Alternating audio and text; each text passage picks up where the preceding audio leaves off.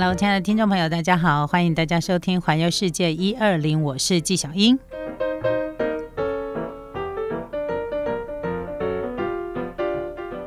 好的，嗯，先一开始跟听众朋友们先跟大家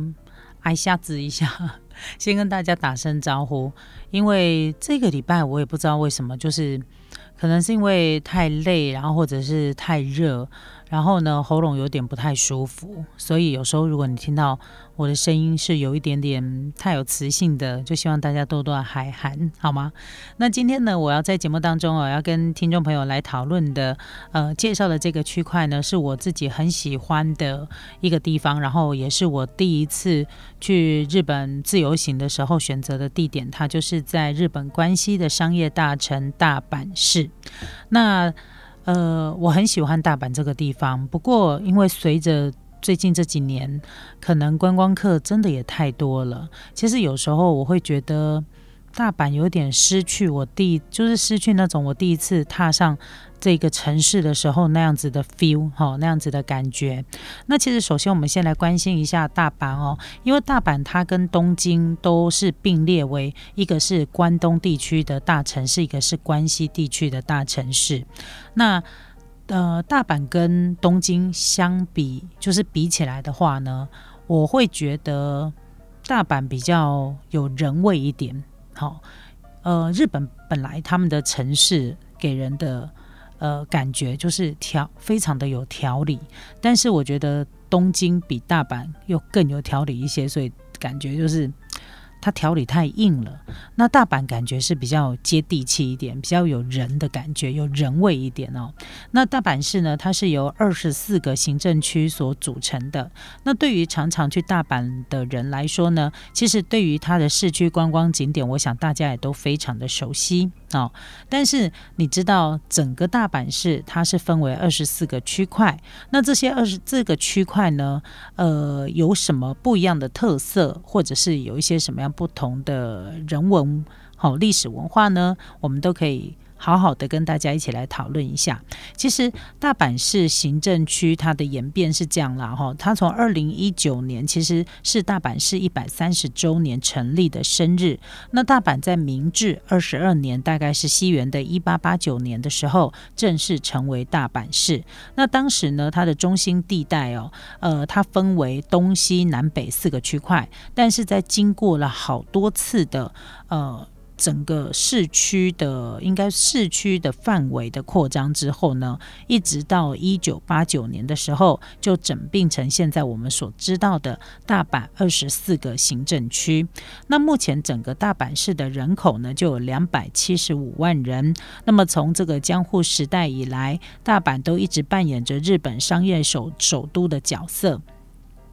那么跟呃区域人口分布呢，它是跟东京不太一样的，因为东京有比较重的文化是五家文化，所以呢，大阪也有人说它叫做商业之城，哈，也认为说这行猎狼就是。呃，要来大阪，然后呢，从大阪这个地方呢，喜靠做生意的所在，好做生意非常好的，因为它叫做商业之城嘛，所以它跟东京比起来呢，就是那种武家文化，然后因为以前可能很多的那个武士嘛，那他们就呈现了一个截然不同的一个城市风貌，这样。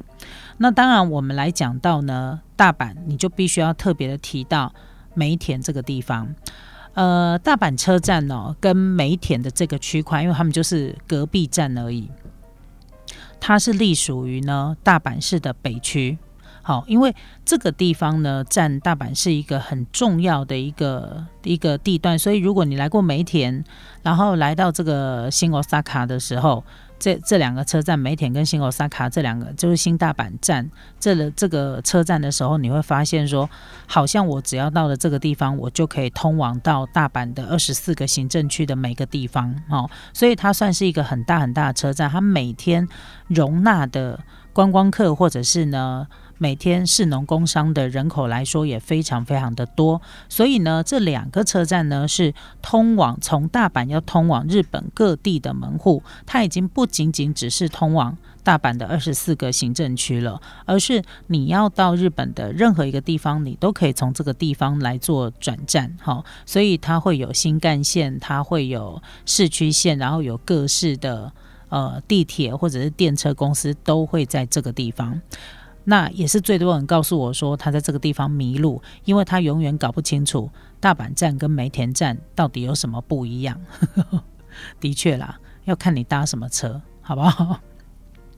所以基本上，我觉得你也不用太搞清楚他们两个到底有什么不同，因为他们就隔壁站而已。然后呢，从这个地方呢，你就可以呃去安排你的行程。在交通上面，我觉得它是一个非常好的一个转接点。但是呃，对于常常去、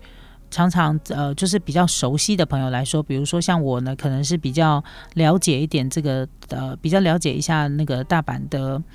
呃，就是比较了解一下日本他们的交通的动线，我就比较少选择这边，因为如果去呃你要跟朋友会合干嘛什么的，你选择这个地方的时候，我觉得朋友很容易迷路哈，所以我就比较不会选这边。但是如果对于呃。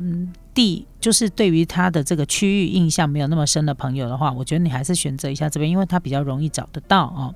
那另外呢，我们除了这个大阪跟梅田这个站之外呢，我们还要特别提到的一个，就是全日本最长的商店街，它叫天神桥金商店街。它对于当地人来说，对于观光客旅游购街哦旅游。购物逛街来说，它也是不能够或缺的一条商店街。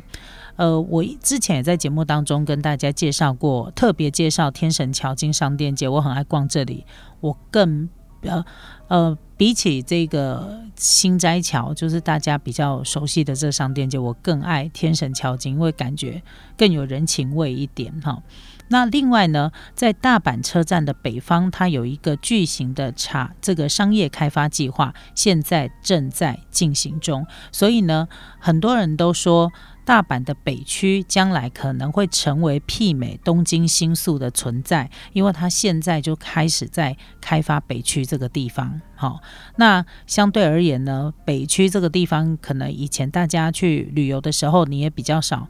逛到这里，但是因为现在正在进行开发，它真的是未来是非常的有看头的。好，那首先我们来介绍的是大阪庶民文化的根据地，它叫做浪速区。